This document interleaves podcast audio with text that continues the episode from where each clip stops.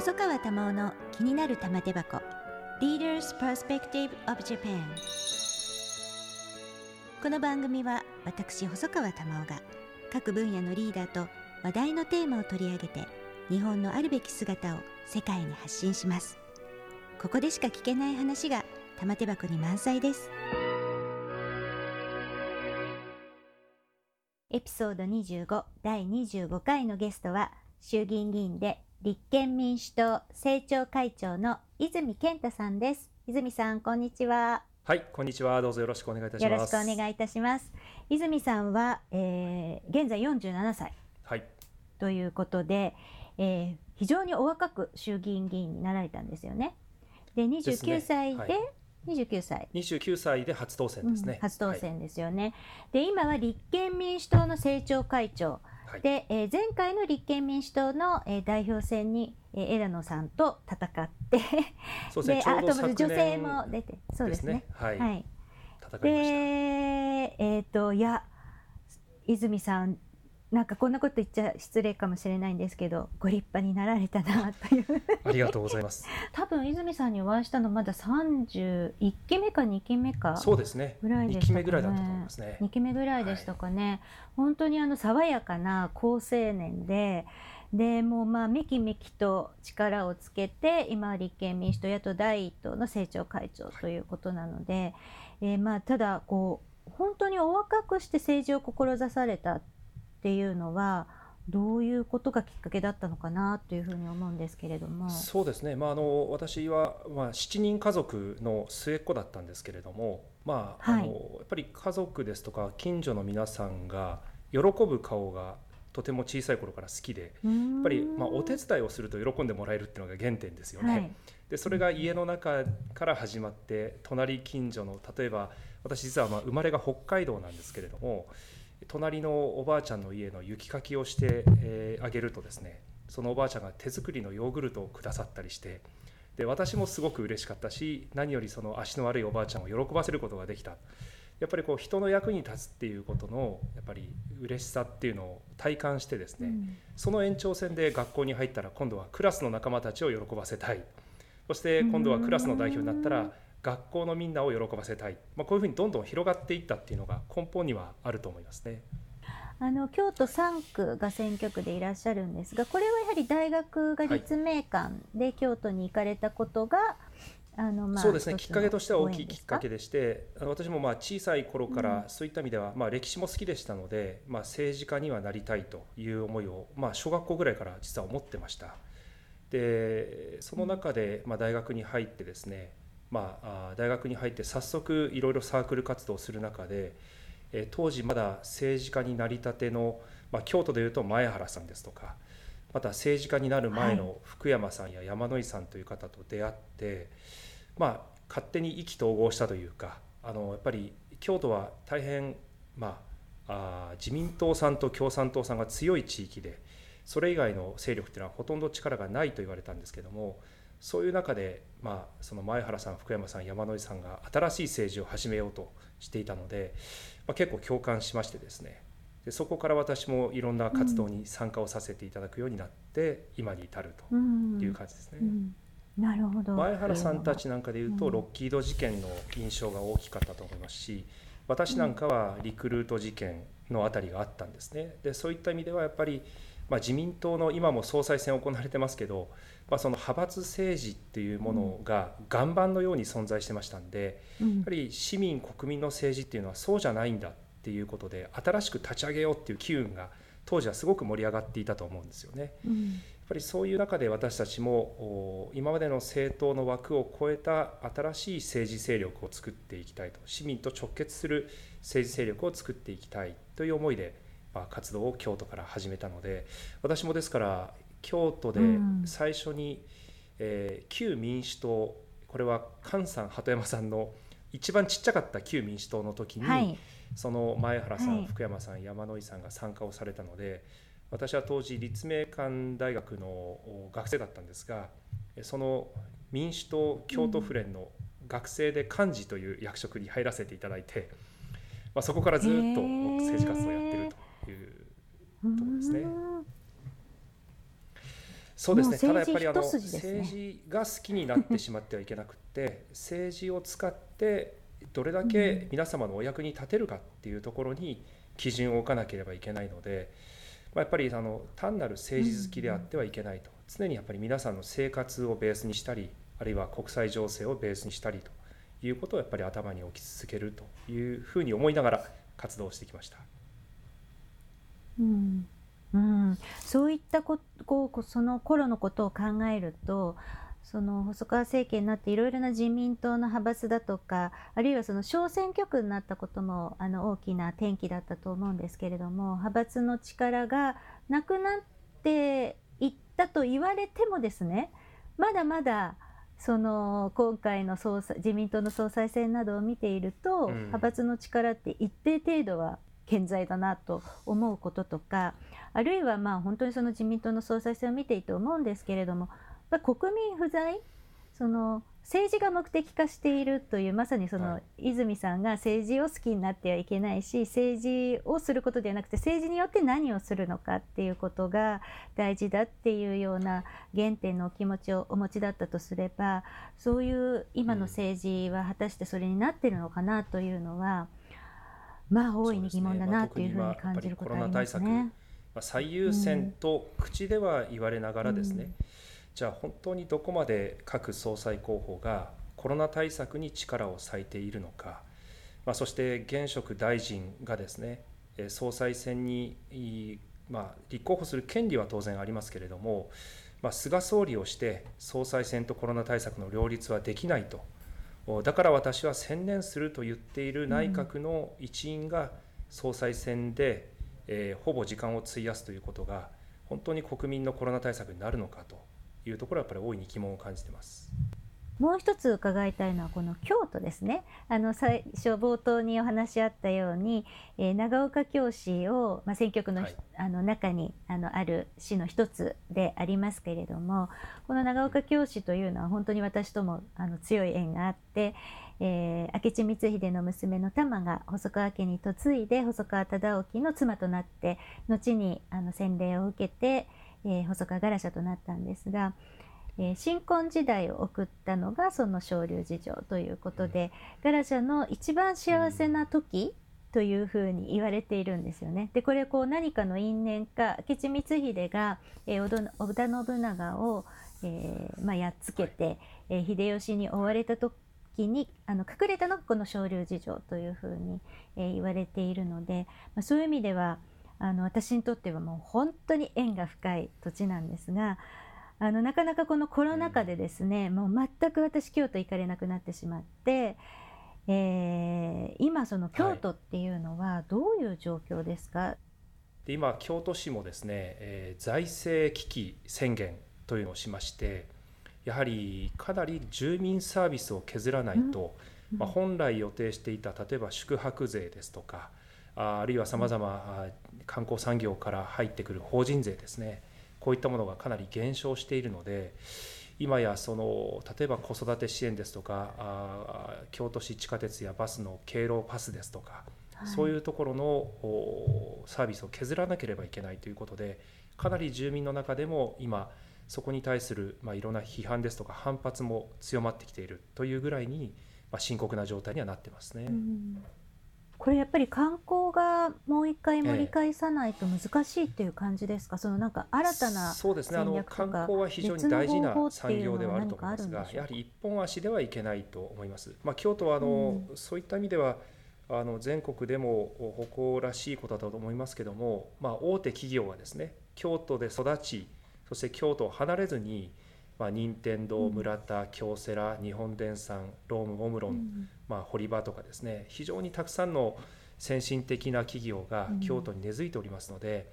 まあ、そこからあ派生をする中小企業も含めてやはり地場の企業が、まあ、世界を相手に戦っているという中でのえーその、お経済活動の活性化というものはやはりこういう状況でも頑張ってやっていきたいなと思いますね。あとはまあさらに言うと、まあ、まだ先の話ですが、まうんあね。いわゆる北陸新幹線のですね京都乗り入れということもまあ視野に入ってきているので、まあ、インフラもしっかりと着実に整備をしながら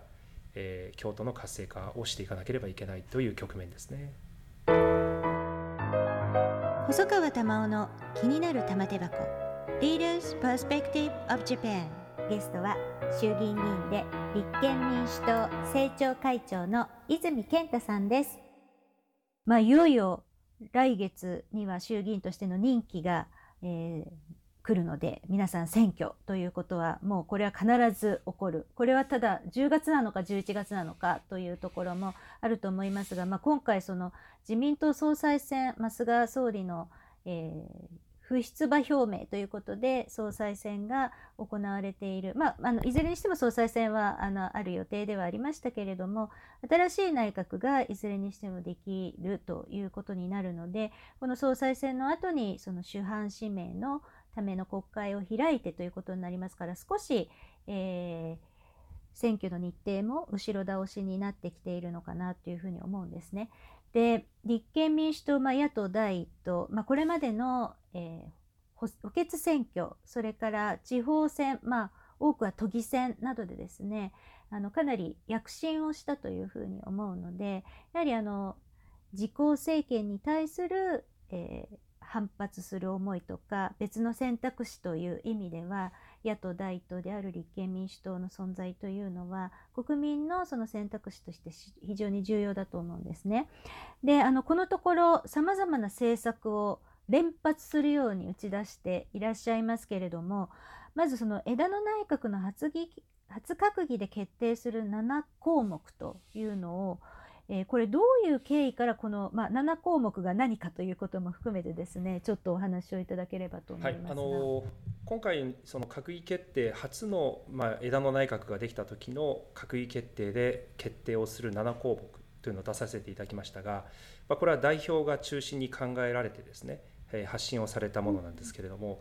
あのこれがいわゆる政権政策ということではなくってある意味、ここまで、えー、自民党のひどい政治を含めてですね、この約4年間、あ今の安倍政権、菅政権を見てくる中で、当然のこととして、今すぐに予算をかけなくても変えられることということで、えー、初めての閣議決定で決めるものと並べているので、これが主要政策ですというのではなくてですね、当然のこととしてもうさらっとやるべきこと当然やるべきことということで発表させていただいた。ですからあスリランカの方の女性の方のですね入管で亡くなった方のビデオ開示だとかあるいはそのさまざまな自民党時代の疑惑に関する調査チームを作るとかこれは決して政策の主眼ということではありません。だけれどもやはりおかしいものはおかしいということで是正をするためにまあ、さっさと手続きをして進めていこうとそして本論である経済対策や、あるいは外交安全保障こういったものをしっかり力を入れてやらなければいけない。そういう趣旨で出したものというふうに捉えていただくといいと思います。第2次安倍政権になってから、まあ、約10年間2012年の12月に第2次安倍政権が発足をして、えー、まあ、それまでの民主党を中心とした政権から変わったわけなんですけれども、まあ、その政権党としてもご経験をされている泉さんにとってこの、まあ、約10年、まあ、ことにですね私はこの1年というのは一体何だったのかなというふうに思っているんですね。コロナという世界的パンデミックという状況がある中で総理大臣国のリーダーが2人この1年で変わるというのは私は国としてかなり異常だと思っていましてそれをこうあのホイホイ認めていいものかと国民としてですねそういう思いに至っているわけなんですがあのなかなか今回また、えー、総裁選がちょっと盛り上がっちゃったりなんかするとですね、またその先の衆議院選挙への戦略も野党としてまあ、一部変えていったりしなくてはならない新たな戦略を作らなくてはいけないかというふうにも思いますがこの1年このコロナとともに来た安倍菅政権振り返ってみてまあ、野党の泉さんから見ると、はい、どうでしたか、まあ、一つはそのおそらくコロナがもう少し楽な終わり方をすると楽観的に構えていたのじゃないのかという気がいたします。まあ、最近、岸田さんですらおっしゃってますが、やはり危機管理の要諦は最悪を想定するというふうによく言われるわけで、えー、初期からですね、やはりこのコロナ対策というのは、さまざまな政治日程に随分振り回されてきたんじゃないかと。まあ、習近平国家主席の来日があるとかオリンピックがあるとか、えー、そういうようなことでですね本来行われるべき検査が、えー、もっと行われるはずだったものが行われなかったんじゃないかとかあるいは医療体制が遅れたのではないかとかやはりそういうことに対する懸念というかですね、えー、疑問が消えないということがあります。そしてもう一つはやはり、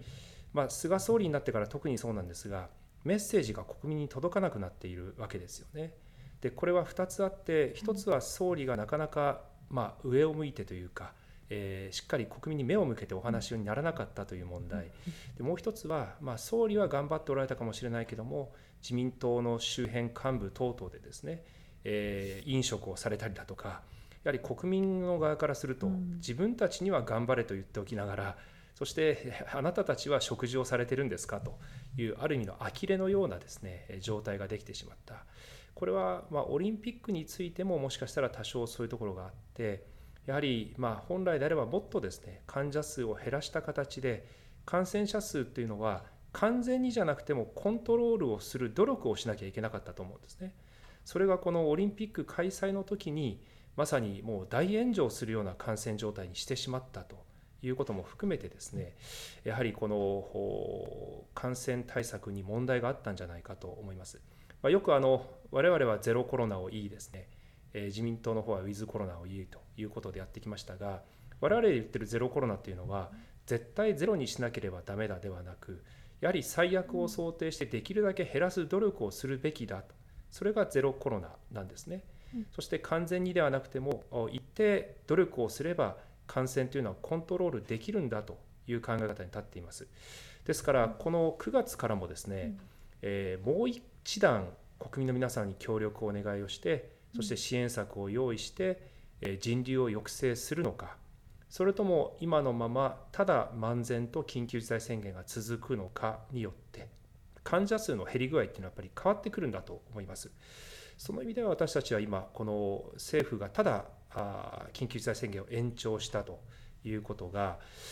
今後どういう感染者数の経緯をたどっていくのかっていうのは非常に不安を感じてますしこれから乾燥期に入っていきますので、うん、そうすると冬に向かってですね学校だとか子どもたちの感染もまた爆発をする可能性もあるということもやはり危機感としては持っておかなきゃいけないのではないのかなとそんなふうに思ってます。選挙がまああるわけなんですけれども野党どういうふうに引っ張っていかれますか、まあ、一つ私があのあえて懸念することというのは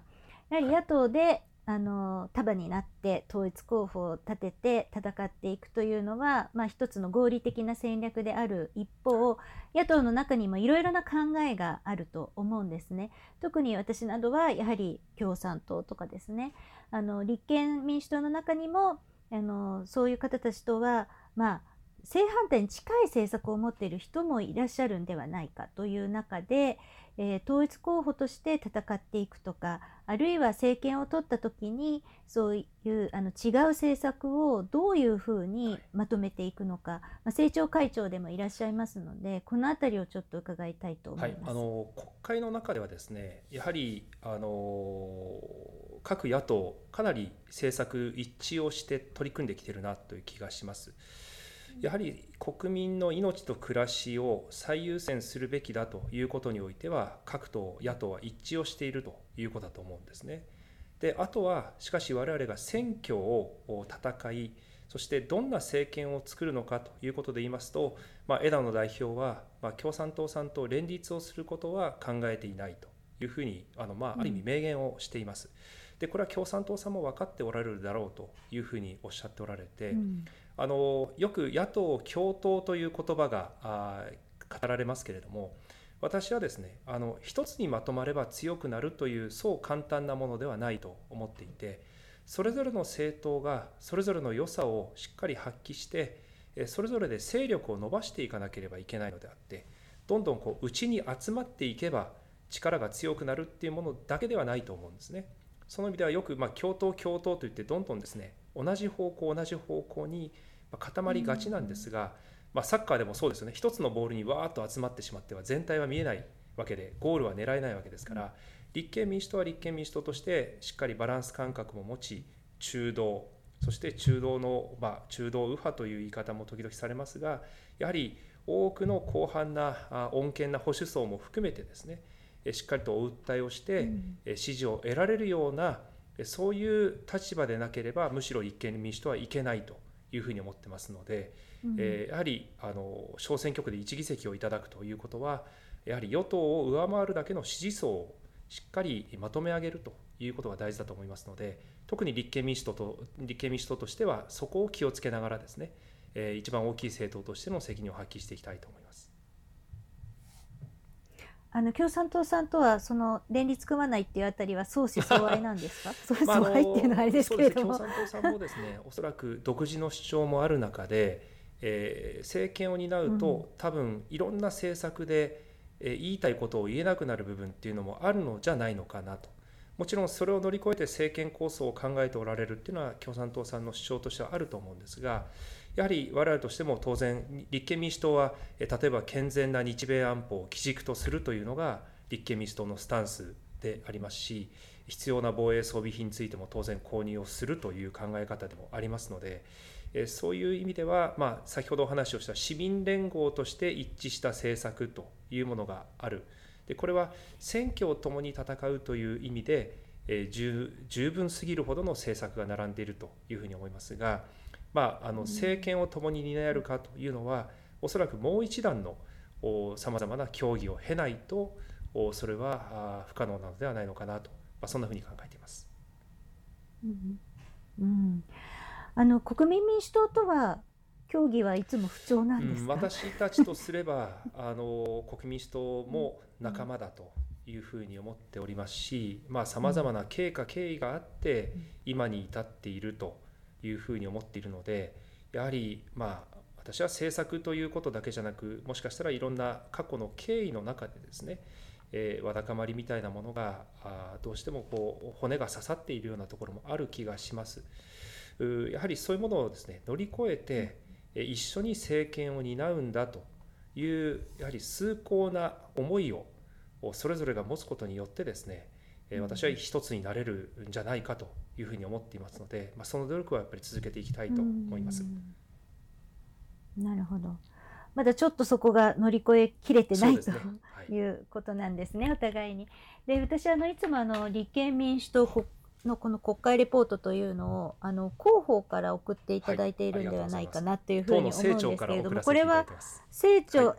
政調会長あ政調会で作っているものですので、はい、えー、これもう本当に冊子になっていてこんなにですねあの読むのも結構大変なんですが、まあ、立憲民主党がどんな活動をしてきたか例えば議員立法ですとかいろいろなあの国会の資料なども出ているのでこの活動の経歴というのが非常によく分かりました。あのね、よく批判ばっかりしているというふうに言われていますけれどもこのここのところずっと出している政策を拝見していても、まあ、立憲民主党として積み上げてきたものっていうのがあの明らかになっているんではないのかなというふうに思うので、まあ、今日はね泉さんがとお話ししたから泉さんはとても応援したくなるんですけれどもあの国民としては、まあ、いろいろなものをですねきちんと正当に判断をするというそういうあの力が必要だなというふうに思いますので表面的なことでだけではなくてですねあのどんな考えを持っているのかどんな活動をしてきたのかこういうものをあのきちんとあの知った上で皆さん投票に行ってほしいなというふうに私は思っています。あのこれから大変だと思いますけれども、はい、また、えーと、8期目を目指して8期目の泉さんといろいろお話を伺いたいなと思っています。はい、どうもありがとうございます。はい、あの京都もよろしくお願いいたします。そうですね。はい、またぜひ京都にもお越しください。はい。そうですね。11月ガラシャ祭りどうなるんでしょうね。もう中止が決定いたしあ、中止決定ですか。やっぱりでもまあ人がたくさん集まってしまうので、はい、あの集まれるようになった時に盛大にいいお祭りをぜひしていただきたいなと思っています。はい、よろしくお願いします、はい、今日はありがとうございました。はい、どうもありました。細川玉緒の気になる玉手箱玉緒細川賞 Leaders Perspective of Japan エピソード25ゲストは衆議院議員で立憲民主党政調会長の泉健太さんでした。